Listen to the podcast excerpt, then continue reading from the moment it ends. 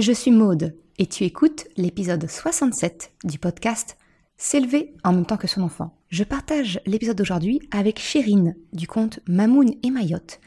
Et toutes les deux, nous souhaitons te parler d'énurésie nocturne, de pipi au peu importe la façon dont on appelle ça, te partager notre expérience de maman ayant des enfants avec des petits soucis d'énurésie nocturne, mais également ayant nous-mêmes eu ce genre de problème dans notre enfance. On te partage nos réflexions autour de ce sujet tabou, mais pourtant tellement important.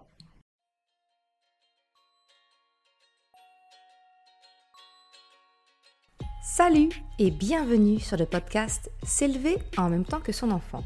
Je suis Maude, coach certifié chez Mercredi, mais surtout maman de trois enfants. Sur ce podcast, je t'aide à conjuguer la bienveillance avec la réalité de ton quotidien de maman. Utiliser ton choix d'une parentalité bienveillante comme un accélérateur de ton propre développement personnel.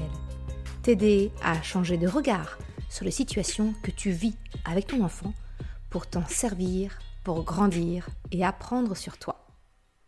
Eh salut, je suis contente de te retrouver aujourd'hui pour un nouvel épisode, un épisode un peu particulier parce qu'aujourd'hui on va parler des pipiolis, de l'énurésie et, euh, et, pour parler de ce sujet aujourd'hui, eh bien je suis pas toute seule. On va échanger avec Chérine du compte Mamoun et Mayotte. On s'est dit toutes les deux qu'on allait te partager eh bien nos expériences respectives de maman avec un enfant qui a effectivement quelques problèmes d'énurésie nocturne, mais également, ben, Chérine et moi, on a toutes les deux été enfants avec ce même problème. Donc, on aimerait euh, aujourd'hui bah, te parler un petit peu de ce sujet et pourquoi pas bah, te proposer quelques quelques pistes bah, pour pouvoir accompagner au mieux ton enfant dans cette difficulté, j'ai envie de dire quelque part, dans cette épreuve euh, qu'il a qu'il a à traverser et comment l'accompagner euh, de manière la plus bienveillante avec lui. Bonjour Chérine. Salut Maude, merci, euh, merci de m'inviter. Merci, je suis contente d'être là. Ah bah, je suis très contente d'avoir, euh, d'avoir. Bah, j'ai découvert ouais, ton compte un peu par hasard et, et ce sujet, bah, on l'a, hein. on l'a en commun et j'ai trouvé ça chouette et intéressant qu'on puisse euh, échanger toutes les deux sur le, sur le sujet et partager un peu nos expériences et pouvoir aider d'autres, d'autres parents qui pourraient faire face à ce, à ce problème. Et eh bah, avec plaisir.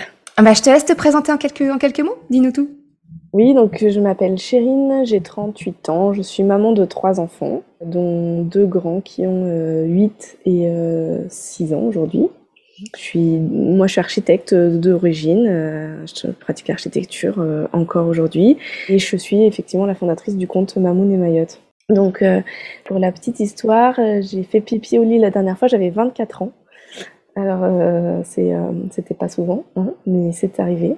Et moi, j'ai mes deux grands qui ont eu. Euh, alors, euh, on ne peut pas vraiment parler d'énurésie parce qu'on verra qu'il y a une question d'âge, mais euh, ils ont en tout cas fait voilà, ce qu'on appelle pipi au lit pendant longtemps.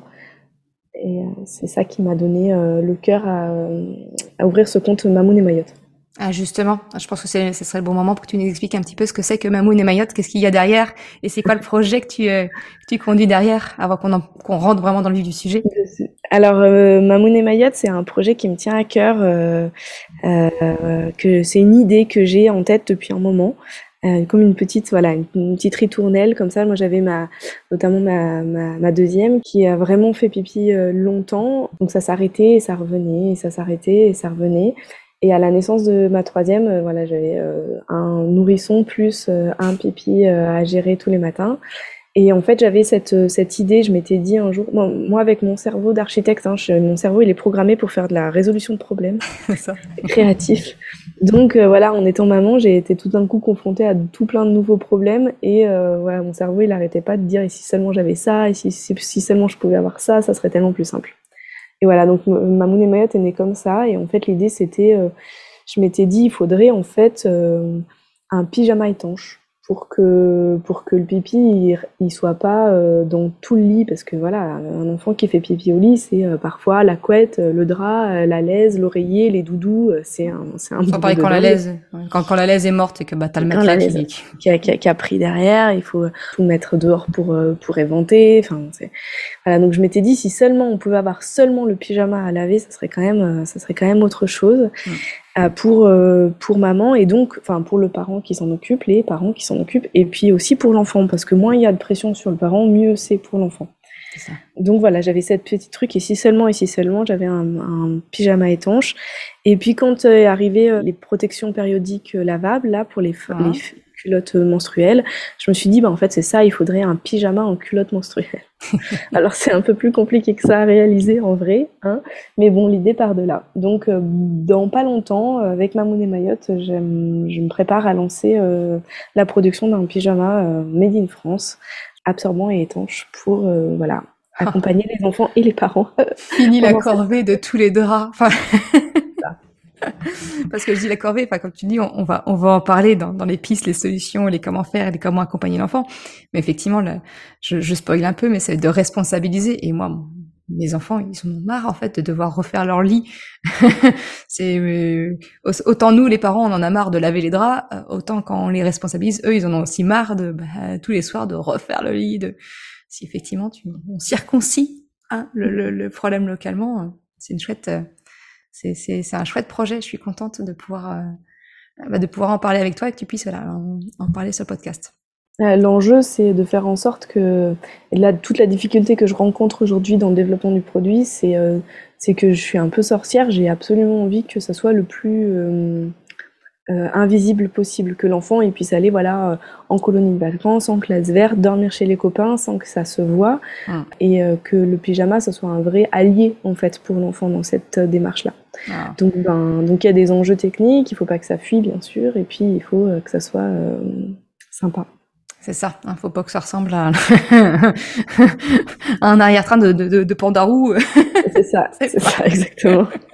Sinon on t'en remettrait couche, quoi. Mm, c'est ça. Ah, je, je, je, je, comprends tout à fait. Si on fait un petit, un, un, un, très rapide, parce que le but du podcast, c'est vraiment pas d'expliquer euh, ce que c'est l'énurésie, à partir de quand se pose des questions hautes. Je pense qu'on pourrait, on, pourrait peut-être rapidement faire une petite définition, enfin, une définition, c'est un bien grand mot, hein, mais toi et moi, en gros, moi, de ce que je comprends, euh, tu, tu, me dis, hein, Chérine, toi, si tu si as un autre, un autre son de cloche, euh, moi, ce que j'ai compris, c'est qu'en gros, on considère qu'il y a un, retard dans l'acquisition de la continence euh, nocturne chez un enfant. À partir du moment où on considère qu'il peut avoir le, contrôle de ses sphincters, c'est à peu près vers 5 ans. Avant 5 ans, on va pas spécialement parler d'énurésie, c'est juste une question bah, de maturité finalement et d'autocontrôle. C'est vraiment à partir de 5 ans qu'on peut commencer à, dire qu'il peut y avoir peut-être effectivement un, problème d'incontinence. Euh, est-ce que tu as ce, cet âge-là aussi en tête ou oui, moi j'ai un problème avec les chiffres, donc j'ai toujours un doute entre 5 et 7. Mais en tout cas, effectivement, il y a quelque chose comme ça. Il y a une date, en fait, à partir du, duquel on considère que c'est, entre guillemets, pathologique.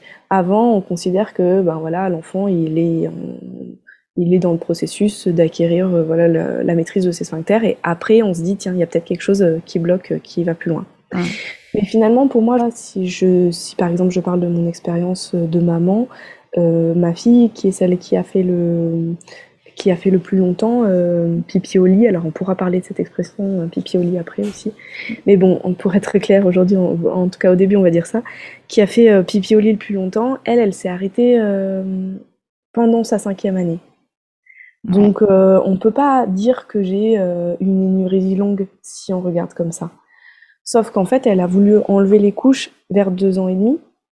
Donc ça veut dire que j'ai deux ans et demi, trois ans de pipi régulier dans le lit. Donc finalement, pour moi, la question, elle n'est pas tant de savoir si l'enfant il a une énurésie ou pas, même si effectivement, quand euh, l'enfant est plus grand, ben, ça engendre d'autres questionnements pour lui. Mais la question, elle est de savoir, à partir du moment où l'enfant, lui, il a décidé qu'il voulait plus mettre de couches, comment est-ce qu'on fait pour les accompagner? Parce qu'on pourrait effectivement dire, bon, bah, tu n'es pas prêt, on remet des couches. Mais pour moi, même ça, il y a quelque chose, euh, j'avais dit moi à mes enfants, je leur avais dit, bon bah je vois que pour vous c'est compliqué et je suis prête à remettre des couches si vous, voulez, enfin si, si vous sentez que c'est trop dur pour vous et que vous avez envie de remettre des couches, on remet des couches. Et c'est ok. Et, c'est ok de remettre des couches. Mais les forcer, les mettre dans des circonstances où ils doivent remettre des couches, ça pour moi je trouvais que c'était trop trop dur. Donc c'est violent. Après, chaque parent avec sa propre, euh, voilà. Mais moi, j'étais pas prête à faire ce pas-là. Donc voilà. Donc tu as accepté la charge que ça pouvait représenter effectivement en termes de lessive et de d'entretien et tout ce qu'on tout ce qui va autour hein, pour l'accompagner. Mais je, je, rebondis juste, tu vois, comme je disais, hein, moi aussi, euh, bah, dans mes trois enfants, euh, j'ai connu, je connais encore euh, ces soucis, comme on dit, de pipioli, même si, comme tu disais, on va remettre en cause le terme de pipioli, mais euh, je, je, je, connais de ça, et moi, très vite, mes enfants m'ont ne supportaient plus de mettre des couches, parce que bah, c'est pour les bébés, les couches. Et que ben, voilà à partir de allez ouais deux ans et demi trois ans quatre ans ils vont commencer vraiment à vouloir ben, être considérés et reconnus comme des grands. Et c'est c'est infantilisant de, de porter des couches donc très, vite moi j'ai naturellement adopté j'ai changé le vocabulaire en fait on, on, déjà je prenais plus des couches à, à scratch mais des, des push-ups, hein, des trucs qui, se, qui, qui s'enfilent debout. Et j'appelais, on appelle ça des, des protections pour la nuit des protections. De la même façon que bah il y a des protections féminines, enfin voilà, pour les, les culottes menstruelles, euh, c'est pas des couches, on est bien d'accord. Bah, j'ai adopté, j'ai adapté le vocabulaire pour pas enfermer mes enfants dans ce dans ce terme euh, qui les ramène au, au, bébé quoi finalement. Et effectivement, comme toi, euh, ben quand ils me disaient bah non, j'en veux pas ce soir. Alors, je n'étais pas aussi ouverte que toi. Je, je dis bah écoute, si cette nuit effectivement la, la, la protection reste sèche, Demain, d'accord Ok, on n'en met pas. J'ai ce petit... Euh, voilà, la machine à laver, j'en peux plus. ouais, je comprends. Mais je voilà. En fait, c'est finalement c'est le compromis. Je, je, je, parle beaucoup de compromis dans sur le podcast. Je, je, je disais pas un non.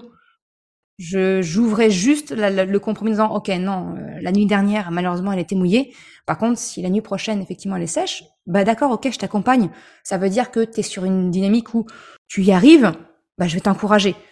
Euh, voilà, c'était vraiment un compromis entre nous. Donc je jouais sur le vocabulaire et sur le je t'accompagne dès qu'on se concentre sur le, le, fait que bah effectivement ça reste sec. Je parlais pas, enfin je pense qu'on va en parler aussi. Ouais. Et puis on peut en parler maintenant. C'est, je focalise pas sur le bah il y a eu pipi au lit, le lit mouillé, la culotte est mouillée, le pyjama est mouillé. Finalement c'est focalisé sur le, le problème. Et moi j'aime bien focaliser sur euh, les réussites, la, la, fierté, ah, donc c'est pour ça que je parle de bah, quand c'est quand la culotte est sèche, euh, si le pyjama est sec, si voilà si le lit est resté sec, je vais vraiment rester dans le l'objectif finalement. C'est la, la, continence, donc que ça reste sec et non pas euh, rester focalisé sur l'aspect mouillé du pipi au lit quoi. Moi j'ai ma fille qui, qui faisait qui avait des couches sèches systématiquement avant que j'enlève euh, les couches. Donc en fait, euh, du coup, je savais de fait que avoir une couche sèche, c'était pas une euh, garantie d'avoir un lit sec. Et d'ailleurs, avec ça, je m'étais posé la question en fait de ce que ça faisait comme différence d'être d'être maintenu. Enfin, dans l'apprentissage, pour moi, j'ai l'impression qu'en termes d'acquisition, il y a une différence entre avoir quelque chose qui nous tient comme une couche vraiment en, en contact avec la peau partout et qui a un peu ce, cet effet qui serre par rapport à euh, comment se sent le corps dans un pyjama. Et euh, parce que clairement, il y, avait une, il y avait une grande différence. En tout cas, en, ce qui concerne, euh, en ce qui concerne ma fille, pour la petite histoire, moi j'ai donc mon, mon aîné c'est un garçon. Après j'ai une, une, fille, ils ont pas tout à fait deux ans d'écart. Et j'ai ma fille qui avait des couches sèches toutes les nuits et je lui ai gardé les couches 3-4 mois avec des couches sèches parce que je sentais que le grand, lui, il était pas prêt et que je voulais pas lui mettre le nez dans on enlève les couches de ta sœur et toi, on te garde avec tes couches. Donc, euh, et au, au, bout d'un moment, j'étais un peu prise en étau entre je suis en train de maintenir la petite dans quelque chose pour préserver le grand. Et, enfin, donc, donc ah ouais, pour, pour, maintenir la confiance de ton ouais. grand, dire bah, ah, ma petite sœur est bah, et, plus vite capable que ouais. moi. Donc c'est là que j'ai coupé la poire en deux et que donc on a enlevé les couches aux deux en même temps, alors que je pensais que le grand était peut-être pas tout à fait prêt et que la petite, elle, j'avais l'impression que ça allait euh, être sans aucun souci. En fait, c'était avéré que les deux, voilà, on est aussi sur une maman qui a eu euh, bien souvent deux lits à changer euh, tous les matins. C'est coton, hein, quand même. Hein. Bah, bah, surtout dans ton voilà, dans le quotidien de tous les jours, t'étais aussi. Ou en plus, se taper deux lits le matin, les machines, deux lits le soir. Je... Et puis il y a l'odeur, il y a c'est un, c'est une manière de se réveiller le matin qui est quand même euh, qui est quand même particulière pour nous et pour eux. Parce que moi, on peut revenir peut-être euh, rapidement sur euh, mon expérience d'enfant. Donc moi, j'ai fait j'ai fait pipi au lit pendant très longtemps. Je sais qu'à 7 ans, ça m'arrivait encore. Je sais plus exactement à quel âge ça s'est arrêté euh, ou en tout cas à quel âge ça s'est suffisamment espacé. Ça s'est suffisamment espacé. Et euh, en fait, j'avais une vie de famille. Moi, j'ai une, une, vie de famille recomposée, donc euh, j'avais dans une des familles où ça se passait plutôt bien et dans l'autre où c'était très compliqué. Et d'ailleurs où c'était géré pas par mon parent mais par le conjoint de mon parent. Le comparant. Mmh.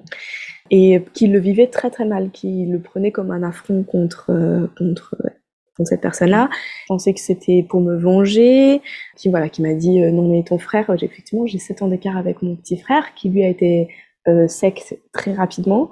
Ah, donc elle me disait c'est pas possible, regarde lui il y arrive, pourquoi toi tu y arrives pas? Moi je me suis levée la nuit, j'ai rincé mes draps et j'ai étendu mes draps dans l'espoir qu'ils sèchent à temps pour qu'on s'en rende pas compte la nuit. C'est quand même c'est quand même euh, euh, c'est assez violent. Voilà et et cette angoisse de se coucher le soir en se disant qu'on a finalement aucun moyen, aucun outil euh, sur ce qui va se passer pendant la nuit, cette angoisse de se réveiller avec le lit mouillé et euh, cette euh, voilà cette défaite en fait à chaque fois qu'on sent que que les sphincters ont lâché et qu'on est machin, c'est quelque chose qui est très fort dans la construction de l'enfant. Moi j'avais l'impression que moi et mon corps on n'était pas dans la même équipe que je devais me battre contre lui, que clairement il n'était pas mon allié, que c'était pas euh, ensemble qu'on construisait des choses. Et c'est quelque chose.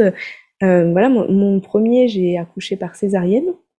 J'ai eu une césarienne d'urgence. On a d'abord eu un déclenchement, puis le déclenchement marchait pas, puis après on m'a mis l'ocytocine et ça fonctionnait pas. On m'a mis une péridurale, elle marchait pas et machin. Et vraiment dans ma tête, j'étais là, ben oui en fait, effectivement mon corps comme d'habitude, mon corps n'est pas sûr, bien sûr que mon corps n'est pas de mon côté. Et donc cette construction de la pensée, où de toute façon je m'attends à ce que mon corps ne soit pas mon allié, et eh ben voilà ça. J'ai accouché, j'avais 30 ans quand même, donc on est en train de parler de quelqu'un qui a grandi, qui a passé à autre chose, qui fait plus pipi au lit depuis un certain temps, qui a eu le temps de prendre confiance en soi, d'avoir une vie professionnelle. J'étais architecte déjà, voilà. Et pourtant j'étais déjà, j'étais toujours ramener dans ce lit mouillé finalement d'une certaine manière. Et je m'y attendais en fait. Je m'attendais à ce que mon corps ne soit pas mon allié. Et ça c'est triste je trouve. Ah, bah ça, ça, ça, vient comme tu le dis, ça vient, ça vient ruiner les bases mêmes de la confiance, de l'estime qu'on peut avoir envers soi-même. Si, si on n'a pas, si on n'a pas la confiance dans notre propre propre corps. Et ce que tu dis, ça, ça résonne, ça résonne très fort parce que on en avait un petit peu échangé en off, mais euh, quand je disais, on fait cet épisode parce que pour parler effectivement de nos expériences de maman connaissant des enfants avec des problèmes d'énurésie, mais toutes les deux, on a eu ça, et moi aussi. Moi, je, je peux te le dire, c'est jusqu'à peu près 7 ans, 7 ans et demi, 8 ans que j'ai fait pipi au lit. Et je me souviens qu'à la fin, quand ça commençait vraiment à s'espacer, quand je me disais que tu vois, ça y est, je tiens le bon bout, on, on arrive, enfin, j'arrive vraiment à, à, contrôler ce foutu sphincter qui, qui, qui en pleine nuit me lâche. Je me souviens, j'étais en vacances chez ma grand-mère et euh, il faisait froid chez elle, donc elle me mettait une bouillotte. Et la bouillotte de ma grand-mère, c'était, tu sais, les bouteilles de cidre. Euh, je suis normande, donc ma grand-mère utilisait une bouteille de cidre en guise de bouillotte. Et je me suis réveillée dans mon petit lit chez ma grand-mère, trempée. J'ai dit, mais c'est pas possible, encore une fois. Et j'en pleurais, j'en pleurais. Et ma grand-mère, et, mais c'est pas grave, j'ai changé les draps. Et elle change les draps, elle me fait, mais Maude, c'est la bouteille qui a fui. Mais pas un seul moment, je me suis dit que c'était la bouillotte qui avait fui. J'avais pas confiance en moi. Je, je me suis dit, mais non, c'est mon corps qui, qui sait pas, qui arrive pas. Et, euh, et non, ouais, comme tu dis, ça, ça vient, ça vient casser les bases mêmes, les fondements mêmes de la confiance en soi. Quoi. Souvent, on dit l'apprentissage de la continence. Et en fait, c'est pas un apprentissage. Parce qu'il y a personne ah, qui est capable de dire, voilà, il faut que tu fasses ça. En premier, tu fais comme ça. Après, tu fais comme ça. Enfin, moi, je, on peut apprendre à lire. Il y a des méthodes. On, apprend syllabe par syllabe. La, la continence, il y a personne qui est capable de dire, OK, maintenant, c'est comme ça, c'est comme ça, c'est comme ça. Et tu vas voir, ça va fonctionner. En fait, on laisse l'enfant qui n'y arrive pas, sans aucun outil, pour, pour y arriver, en gros. Donc non, il faut une maturité physiologique. Il y a pas, il, faut qu'on arrête de dire apprentissage. Ce n'est pas un apprentissage, c'est une acquisition, et donc ça, ça demande, ça demande, euh, voilà, un processus que l'enfant, sur lequel l'enfant a très peu de mise, quoi. Oui, finalement, le seul outil qu'on peut donner à l'enfant, je pense, c'est une bonne connaissance de son corps et de ce qui se joue. Par exemple, ça n'a rien à voir, mais en ce moment, j'ai ma fille qui a deux ans qui, à chaque fois qu'elle fait caca, elle dit berk. Et je, je sais pas d'où ça vient, mais ça vient pas de la maison. Ça doit être quelqu'un qui a la, la, les enfants entre eux. Il lui a dit ou les enfants entre eux. Mais donc je lui redis à chaque fois, je lui dis bah non, c'est pas berk, c'est normal, c'est physiologique, c'est naturel, et heureusement que tu fais caca. Et euh, le nombre d'enfants Enfin, je veux dire, la première chose que font les pédiatres quand un enfant naît, c'est de vérifier qu'il est en capacité de faire caca. Donc voilà, l'urine c'est pareil. Hein. Si un enfant faisait pas pipi, ça serait vraiment catastrophique. Donc euh, quand on est sur un enfant qui est en capacité de faire pipi, qui fait pipi correctement, qui a son, bah, déjà lui redire, ton corps marche super bien, et ça c'est une sacrée bonne nouvelle. Hein mm. Donc dans, dans le projet du pyjama, avec le pyjama, il y a une petite histoire voilà, et cette, donc je donne la parole à une goutte, une goutte d'eau, Hein, mhm. et qui en fait raconte euh, voilà l'histoire de l'eau. L'idée c'est de c'est de remettre l'urine dans le, la grande histoire de l'eau en fait parce que l'urine c'est de l'eau. Hein, donc, euh, donc, cette goutte d'eau, elle a déjà, elle, est là depuis tout le temps. Elle a été euh, elle a été flaque de boue, elle a été dans l'océan, elle a été bue par un dinosaure. Donc il y a un dinosaure qui a fait pipi hein, parce que l'eau, il n'y a pas de génération spontanée. L'eau elle est là depuis toujours. Donc l'eau qui est dans notre corps, elle a déjà vécu plein plein d'aventures et finalement en fait redire ça à l'enfant que s'il fait pipi dans le pyjama ou dans les WC, pour la goutte d'eau, ça change pas grand chose. Hein. Le processus, c'est le même, et ça va, c'est pas grave, tout va bien. Et donc cette goutte, elle raconte qu'elle est dans le corps de l'enfant, et qu'est-ce qui se passe? Eh ben, on trie les déchets, comme à la maison. Hein, parce que s'il y avait plein plein de déchets qui traînaient dans la maison, ça serait cata. Et ben dans le corps, c'est pareil. Donc ben, elle passe dans les reins, c'est des grosses passoires qui trient, qui trient les déchets. Les déchets, ils passent avec un peu d'eau dans, dans la vessie, et la vessie, voilà, elle se remplit, et donc ça permet quoi? Ça permet de, pour moi, enfin j'espère, hein, ça permet de donner du vocabulaire à l'enfant, de le mettre en connaissance et en confiance sur le fonctionnement de son corps et sur le bon fonctionnement de son corps. Hmm. pas parce que tu files pipi au lit que ton corps il te lâche. D'abord, ton corps, en premier, c'est un super allié parce qu'il fabrique du pipi et ça, c'est quand même sacrément une bonne nouvelle. Et donc, c'est l'occasion de dire urine plutôt que pipi parce que pipi, ben, finalement, bon, c'est un petit mot mignon, mais ça, voilà, c'est comme zizi, ça, ça, ça, ça, ne dit euh, pas grand chose. Donc, euh, on dit urine, et en même temps qu'on fait ça, on prend l'enfant pour un grand, on le met en face de ses capacités, de ses connaissances, et on, voilà, on le, on le responsabilise finalement en lui donnant les bons mots. Mm. Voilà, donc ça, c'est pour moi, c'est la première étape. C'est vraiment. Euh, de pas avoir peur de dire aux enfants ce qui, se, ce qui se passe dans leur corps et de, de, l'expliquer. Assez, de ramener. simplement. Ouais, puis comme tu dis, c'est finalement, c'est quand, quand on dit que notre, notre enfant fait pipi au lit, a des problèmes d'énurésie nocturne ou autre, on se concentre sur le problème. Alors que là, ce que tu dis, c'est de ramener, dire, mais non, il fonctionne bien ton corps. N'aie pas honte de ton corps parce que euh, parce qu'il n'est pas en capacité de retenir la nuit, il fonctionne bien. C'est, le principe base de même qui fait que tu es en bonne santé et, et, et, et ça, c'est cool. Ça va venir, ça va venir. Oui, et puis quand on dit pipi au lit, on se concentre sur le problème de l'adulte. C'est-à-dire, ben, on a un lit mouillé à laver. Voilà, mm. c'est ça qui, qui, qui, est le problème. Mais c'est le problème de l'adulte, c'est pas le problème de l'enfant. Le problème de l'enfant, c'est qu'il a du mal à retenir son besoin. Parce que c'est un besoin naturel, comme manger, faire pipi, c'est un besoin naturel. Mm. Donc il n'arrive pas à retenir son besoin. Ça, c'est pas moi, hein, c'est Miss Psychomote euh, qui le dit euh, très bien. Et, euh, et, je trouve ça très juste, en fait. Mm. Retenir son besoin. Et donc, en fait, ben, le problème euh, auquel on a été confrontés toutes les deux et on est confrontés toutes les deux, c'est un enfant qui a de la difficulté à retenir son besoin. Et tout d'un coup, ah, ça renverse les, cartes. plus, on n'est plus du tout sur, euh, on se concentre plus du tout sur les mêmes choses. Et, euh, et ça, c'est bien. Enfin, moi, je trouve ça, ça cool. Après, j'entendais ce que tu disais tout à l'heure sur le fait de valoriser les victoires. Effectivement, de dire, ben, ça fait tant de jours que j'ai pas, enfin, que je me suis retenue, que j'ai réussi à retenir mon besoin. Et je trouve que c'est effectivement mieux que de dire ça fait tant de jours que j'ai pas réussi à retenir mmh. mon besoin. Mais je sais pas, je me demande, enfin, mais ça, et c'est une question ouverte, hein, je me demande si ça lève la pression ou pas. Non. Euh, non, ça de, de, vécu, ça la lève pas plus. Ça la lève pas plus. J'ai envie de te dire que c'est un premier, en tout cas moi dans mon cheminement, c'est un premier changement de posture que j'ai adopté, tu vois, pour déjà prendre prendre la situation, j'allais dire prendre le problème, c'est pas un problème. Prendre la situation dans un autre angle. J'aime bien changer de regard, changer d'angle. C'est le premier pas de côté que j'ai fait. Mais non, non, non, je, le vois bien ce que ça, ce que ça a fait sur euh, l'enfant de ma fratrie qui qui est notamment confronté à ça. Ça n'a pas enlevé la pression parce que ça n'empêchait pas que mon enfant pouvait toujours avoir peur de dire oui, mais encore pendant combien de temps? Tu vois, ça, mm. ça, ça n'enlevait pas le doute que mon enfant pouvait avoir sur ses capacités, sur sur lui-même finalement et moi, je pense que la pression, elle est, elle est contre-productive parce qu'on voit bien dans le travail, si on était sur autre chose, sur un problème de mathématiques, on pourrait dire bah alors, alors c'est quoi le résultat? Bah alors, tu vas me le sortir le résultat La solution ça met, hein ça, met, ça, met, de la pression. Je suis pas sûre qu'on soit mieux en capacité de sortir un résultat de mathématiques. Et pourtant, là, dans les maths, il y a une méthode, il y a un apprentissage, il y a quelque chose. C'est ce qu'on appelle le lapin dans les phares c'est le, voilà, le lapin dans les phares, il, sait bien la solution. Et pour autant, il, est hypnotisé, et il bouge pas. Il panique, c'est ça. Avec euh, avec ma fille, ce que j'avais fait et que je, je trouvais qu'il fonctionnait bien, mais euh, ça, ça me posait problème. Je lui disais, tous les soirs, je lui dis, enfin tous les soirs, quand j'y mmh. pensais, hein, parce qu'il y a un côté charge mentale aussi sur le processus, bien sûr, sinon oh c'est pas drôle. Mais je lui disais, ferme ton robinet, et elle, elle disait clic-clac. Ah. Et j'avais noté que quand elle, elle disait clic-clac, elle avait plus de réussite dans son processus. Parce qu'il y avait quelque chose où elle était actrice. Elle visualisait un robinet et hop, elle le, elle le fermait.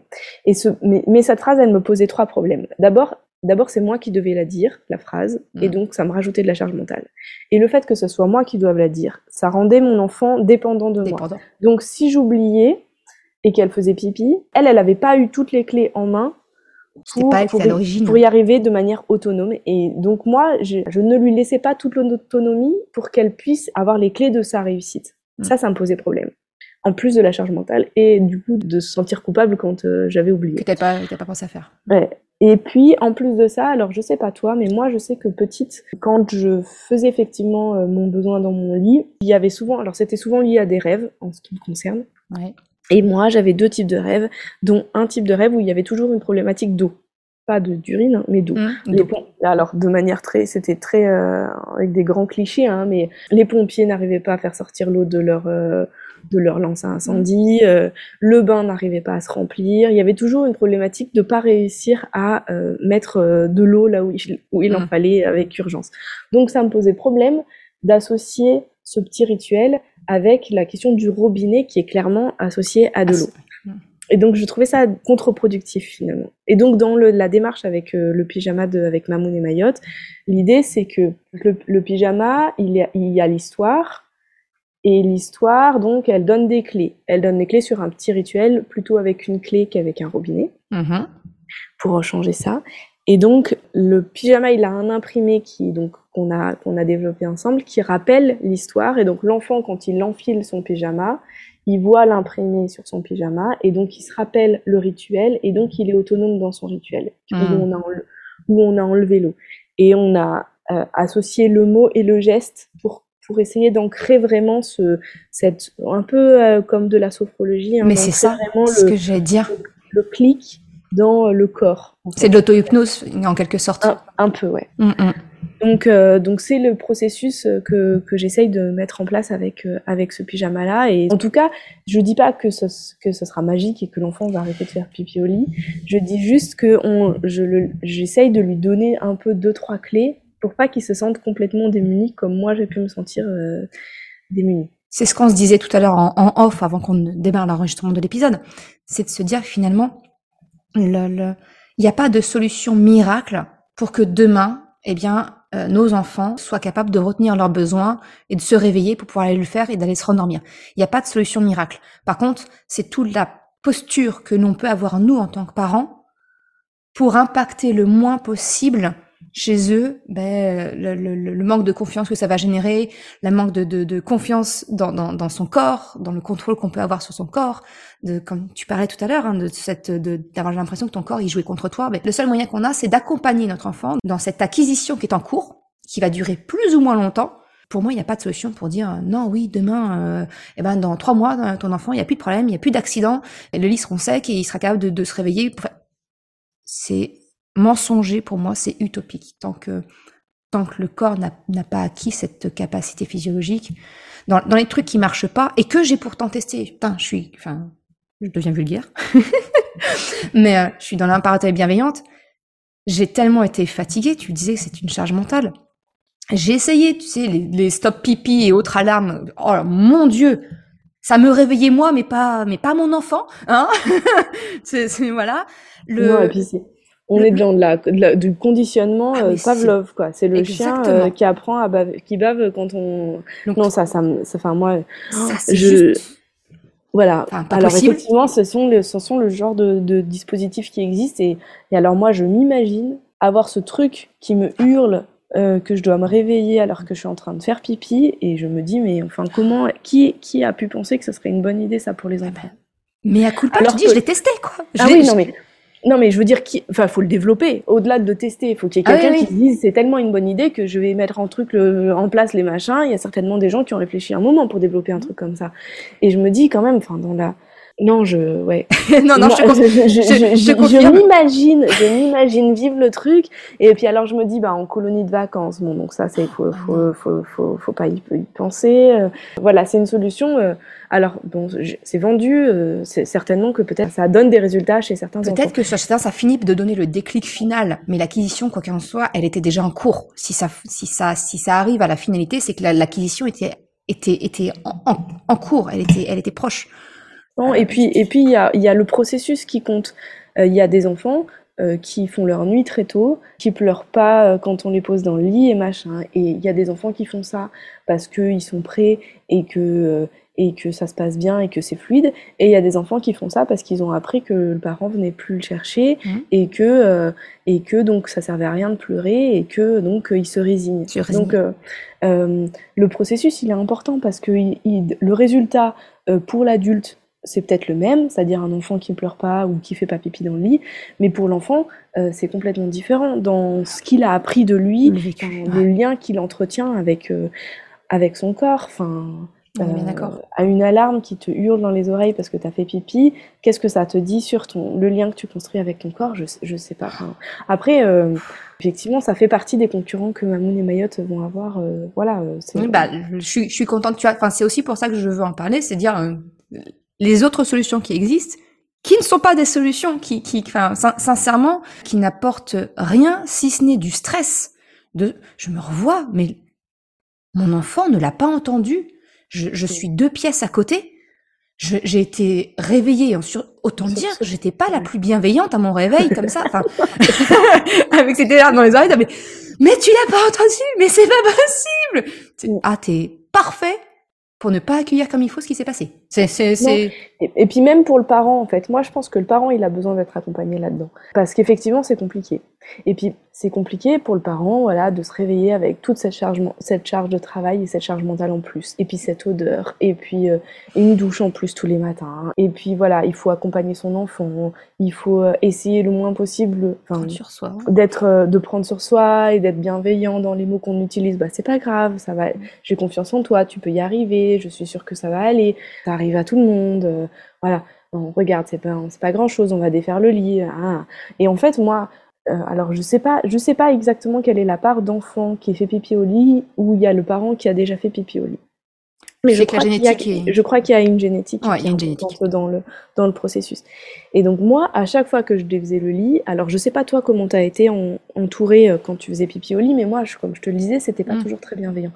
Et donc j'avais ce, ce, truc un peu dichotomique où j'étais en train d'essayer d'être très bienveillant pour mon enfant et où en même temps je revivais ce qu'avait pu vivre l'adulte pour moi quand je faisais pipi au lit. Et j'étais donc dans la compassion pour les émotions de l'adulte euh, voilà en me disant effectivement je je voilà je comprends. je, je, comprends que c'est que c'est très chiant que c'est relou. Et donc c'est compliqué de pas être dans la copie de ce qu'on a vécu de pas être dans la reproduction, enfin d'essayer d'avoir un chemin qui est différent. Tu vois, je rebondis juste sans parler du fait que ton enfant intérieur se dit mais pourquoi est-ce que mon enfant a, le droit à la compassion et que moi je n'y avais pas le droit? Moi j'ai pas eu. Ah oui oui ah oui oui. Ah bah de toute façon ça c'est l'histoire de la parentalité. Hein. Tu es ah constamment en train de te dire mais enfin là à ce moment-là j'ai vécu ça. Est-ce que c'était bon? Est-ce qu'il n'y aurait pas eu moyen que ça soit un peu mm. Bon, et en même temps, tu, tu as de la compassion pour de l'adulte enfant, enfin je sais pas comment dire, bref. Tu te dis là, je suis en train de créer moi aussi en tant que parent et mes manquements, euh, toutes les toutes les crises de l'enfant intérieur de mon enfant quand il sera adulte. Enfin, ça y est, c'est ça. enfin bon, on est toujours en train de, en archi, on parle de palimpseste, hein, c'est toutes les couches qui se superposent. Ouais, bah c'est ça. Voilà, je crois que là, on est bien là-dedans. Mm. Et, effectivement, euh, ouais. Non, je pense vraiment que l'adulte, il a besoin d'être accompagné aussi et il a besoin d'avoir des, des, outils à proposer à son enfant pour être, pour rester dans la bienveillance. Et lui aussi, il a besoin d'entendre que c'est une bonne nouvelle que son enfant sache faire pipi. Et lui aussi, il a besoin d'entendre, tout en, en considérant ses difficultés. C'est-à-dire, on pourrait rester à une histoire et euh, qui raconte à l'enfant le processus de l'eau, mais là, l'idée avec le pyjama et l'étanchéité du pyjama, c'est d'essayer de lever aussi la pression sur, euh, sur le parent. L'idée, c'est d'avoir du temps pour faire des choses qui sont bien plus fun que de laver du pipi euh, et d'étendre des draps. C'est ça. voilà, moi, ce, que, ce, que, ce qui me manque, le, ce dont je, ce dont je manque cruellement en tant que maman de trois enfants, c'est c'est des temps agréables, des temps euh, précieux, des temps, des moments, euh, voilà, ce que j'appelle des moments précieux, c'est des moments, euh, voilà, des moments câlins, des moments où on n'est pas en train de penser à qu'est-ce qu'on va faire quand on repas et oh là là, le linge, pas que la gestion, la machine et, et ah, on n'a pas fait les devoirs et au secours, j'ai oublié le chèque de je sais pas trop quoi. Donc donc l'idée c'est l'idée c'est qu'est-ce qu'on peut donner à, aux parents comme outil qui soit euh, pas juste un truc euh, commercial, voilà, acheter, acheter, acheter, acheter, mais qui soit vraiment utile, durable, et mais qui, et qui lui permette d'avoir du temps pour des choses bien plus fun que, libérer la charge mentale, comme tu disais, qu'il y a tout autour de, de l'accompagnement d'un enfant qui effectivement n'est pas encore en mesure de, de retenir ses besoins la nuit, quoi. C'est déjà énorme parce que effectivement, quand on est un parent quand on se lève et qu'on découvre que le lit est mouillé, c'est pas juste un pyjama et un lit mouillé qu'on voit. C'est comme tu le disais, c'est on va dire mais putain, enfin, va falloir rincer les draps, laver les draps, les faire sécher. Ça va finir en boule, ça va pas bien sécher, ou s'il fait pas assez beau et ça va pas sécher, ça sera pas prêt pour ce soir. Refaire un lit le soir, enfin ça va bien au-delà en fait dans notre tête, on va on va beaucoup plus loin et on voit tout ce que bah, toute la charge que, qui, qui pèse. Et c'est pour ça aussi que bah on en a, enfin, quelquefois ouais on en a marre quoi, dire euh, encore, encore. Notre enfant, lui, il pense encore en, pensant à la peine qu'il peut avoir de dire, la frustration qu'il peut avoir de dire merde, moi mon corps, il a pas répondu, quoi, il était pas là. Et le parent, lui, il a, il a, sa charge mentale qui, qui, voit qu'il va, qui va doubler, tripler. Et l'enfant bah, va voir, va prendre conscience que son parent a cette charge mentale et va se sentir responsable, va prendre le poids en plus de la culpabilité de faire porter ça en plus. Enfin, c'est, c'est. On s'en sort pas. Non. On s'en sort pas. C'est pour ça que voilà l'idée. Non, c'est un chouette. Mm. Un chouette projet. Après, après euh, voilà, euh, moi de ce que j'ai trouvé, il y a très peu d'études qui sont faites hein, sur euh, le fonctionnement de l'énurésie ou du voilà ou du même en termes de médicamenteux, il y a très peu de choses. Voilà. Mais alors nous, on était allé voir un ostéopathe mmh. qui avait fait beaucoup de bien. Et alors, on, du coup, ça, ça a débloqué la chose pendant quelques temps. Et puis, hop, ça revenait en fonction de, voilà, une contrariété, hop, ça, ça, se, ça se remettait. Puis je retournais chez l'ostéopathe et j'en avais pour 3-4 mois de tranquillité. Et puis, ça, on retombait, dedans. Et lui, il disait un truc qui était intéressant. Il disait, c'est euh, l'urine, c'est une notion de territoire. Euh, et donc euh, marquer son territoire ou euh, s'assurer qu'on a bien un territoire ou en tout cas et puis il dit, lui il est très dans la transgénérationnalité. Des fois c'est des territoires qui sont pas les territoires de l'enfant mais qui sont des territoires hérités. hérités et donc quand je lui ai parlé de mon projet parce que je lui en ai parlé en disant bah ça m'intéresse de savoir ce que vous en pensez j'étais mmh. allée le voir tellement de fois avec mes enfants pour et il m'avait dit ben ce qui est intéressant c'est que c'est un territoire où l'enfant il a le droit un territoire où il a le droit d'aller à son rythme, en fait. Il a le, temps d'acquérir ses capacités sans culpabilité, sans pression, euh, tranquillement. Et donc, c'est euh, c'est une zone de droit. C'est la zone de droit du pipi au lit.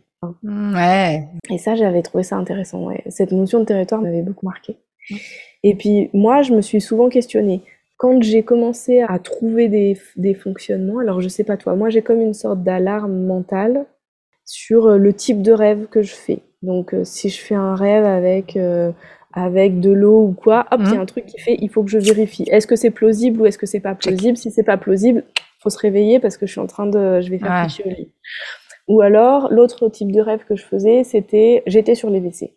J'étais oh, sur les WC et euh, c'était bon, je pouvais faire pipi. Celui-là, il, était, il est plus difficile à désamorcer. D'ailleurs, c'est celui toujours qui me, parfois me réveille la nuit, hein, encore aujourd'hui. C'est je suis sur les WC et donc je dois vérifier. Alors moi, je vérifie la pesanteur. C'est rigolo. Hein. Pendant la nuit, je vérifie la pesanteur. Si je sens que ma tête est pas du mal à tenir, c'est que je suis, je suis pas sur les WC pour de vrai. Ou alors, je vérifie est-ce que je suis arrivée là, est-ce que je me vois le chemin que j'ai fait pour arriver au WC, parce que souvent on arrive directement au WC. Enfin, c'est rigolo ces petites euh, alarmes mentales, check-up. Et j'ai l'impression que pour moi ça a, ça a commencé à être possible quand j'ai pu sortir du sommeil profond, j'imagine, parce que là je suis en mesure, je sens que je rêve, mais que j'ai un regard sur mon. T'as une capacité de pouvoir. pas autant rêver que parfois. Hein.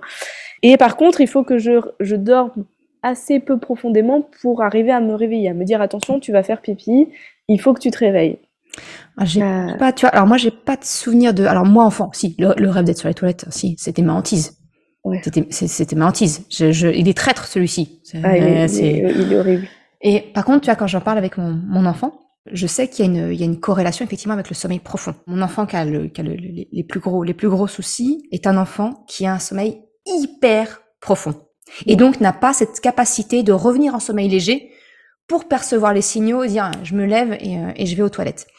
Et euh, parmi les, solutions entre guillemets, enfin les tentatives d'accompagnement de sa capacité de continence, euh, alors moi c'est pas une c'est pas une ostéo, j'avais été voir une personne qui était spécialisée dans les réflexes archaïques.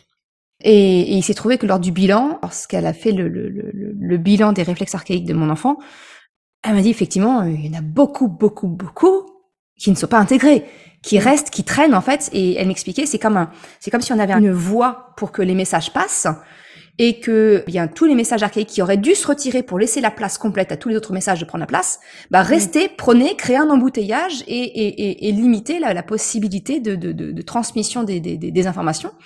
Et effectivement, euh, les, les, réflexes archaïques qui sont périphériques autour de la vessie étaient aussi très très marqués chez, chez mon enfant. Donc on a, mon enfant a fait plusieurs séances avec elle pour l'accompagner. Ça, ça a tendu, comme toi l'ostéopathie, voilà, ça, ça a tendu à une meilleure maîtrise. Elle nous a conseillé, elle, euh, effectivement, une prise en charge aussi. Euh, je crois que mon enfant a fait deux séances, deux séances avec une, euh, hypnothérapeute. Et un petit peu quand tu parlais du clic-clac avec ta fille du robinet, elle, elle a, elle a accompagné mon, mon, enfant en lui parlant de télécommande.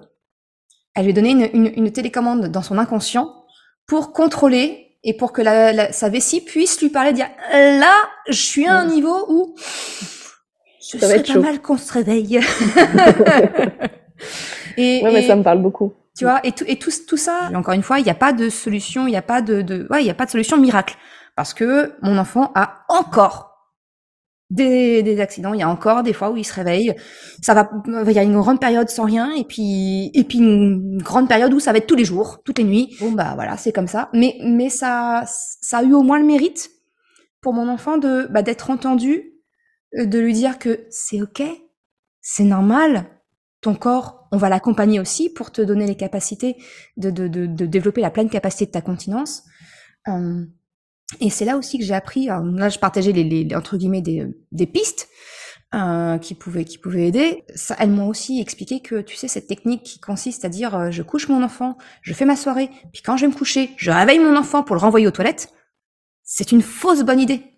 Parce qu'on a l'impression, en fait, c'est pas le fait que la vessie soit pleine qui fait que euh, qui marque le problème d'incontinence la nuit, qu'elle soit vide à, moitié, enfin à moitié pleine ou pleine, c'est pas grave en fait. C'est juste le contrôle des sphincters et aussi peu d'urine qu'il peut y avoir dedans, tant qu'il n'y a pas le contrôle des sphincters, et eh ben le peu d'urine euh, sortira et ça sera peut-être pas une mare effectivement, ça sera peut-être juste euh, trois gouttes dans le... mais il y aura toujours pas cette capacité d'incontinence. Et il y a rien de pire que de réveiller un, un enfant. Enfin, je dis à mon enfant, moi, à ce, sommeil profond, je l'ai fait. Encore une fois, je l'ai fait de dire, allez, quand je vais me coucher à 23 heures, je vais réveiller mon enfant et je vais l'emmener aux toilettes. Non. Non, puis c'est encore une charge mentale en plus, en plus, euh, et puis c'est une violence. Et puis c'est violent. Puis, alors moi, pour le coup, j'ai toujours eu des enfants qui ont été très très longs à, à, dormir et à faire leur nuit. Alors que une fois qu'ils dorment, comment te dire? Comment te dire que je vais pas aller les Trop précieux ah non. Ah non, non. Mais je voulais juste euh, dire, voilà, ça en tout cas c'est une fausse bonne idée. C'est une fausse bonne idée, c'est encore du, du conditionnement. Alors je sais pas si c'est un lien de cause à conséquence, tu vois, mais notamment cet enfant-là est aujourd'hui sujet aux crises de somnambulisme. Mm. Mais finalement, en fait, quand, quand, quand, quand je le réveillais pour l'emmener aux toilettes, il dormait. Mm. Il était en plein dans son sommeil profond. Donc, les personnes qui écoutent cet épisode, je comprends, je comprends tellement la sirène qui chante de dire, allez, vas-y, réveille-le, il va vider sa vessie, il y en aura moins ou il y en aura pas.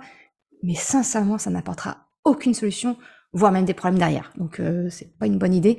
Et je, je trouve que euh, séduit énormément, en tout cas ton, ton, ton projet, de se dire ah, c'est une zone de droit, comme tu une disais. Une zone de droit. C'est une zone de droit. Et puis bah la vie en pyjama, c'est quand même nettement plus facile que. Non, puis ça peut se faire euh... dans une machine avec d'autres, l'autre, de le linge. Ah ouais. Enfin, voilà. Quand, quand on lave un lit en entier, c'est une machine ou deux machines. Ah bah elle est pleine. Tu peux rien mettre de plus. Moi je sais combien Et encore ça c'est s'il n'y a pas d'oreiller et s'il n'y a pas de couette.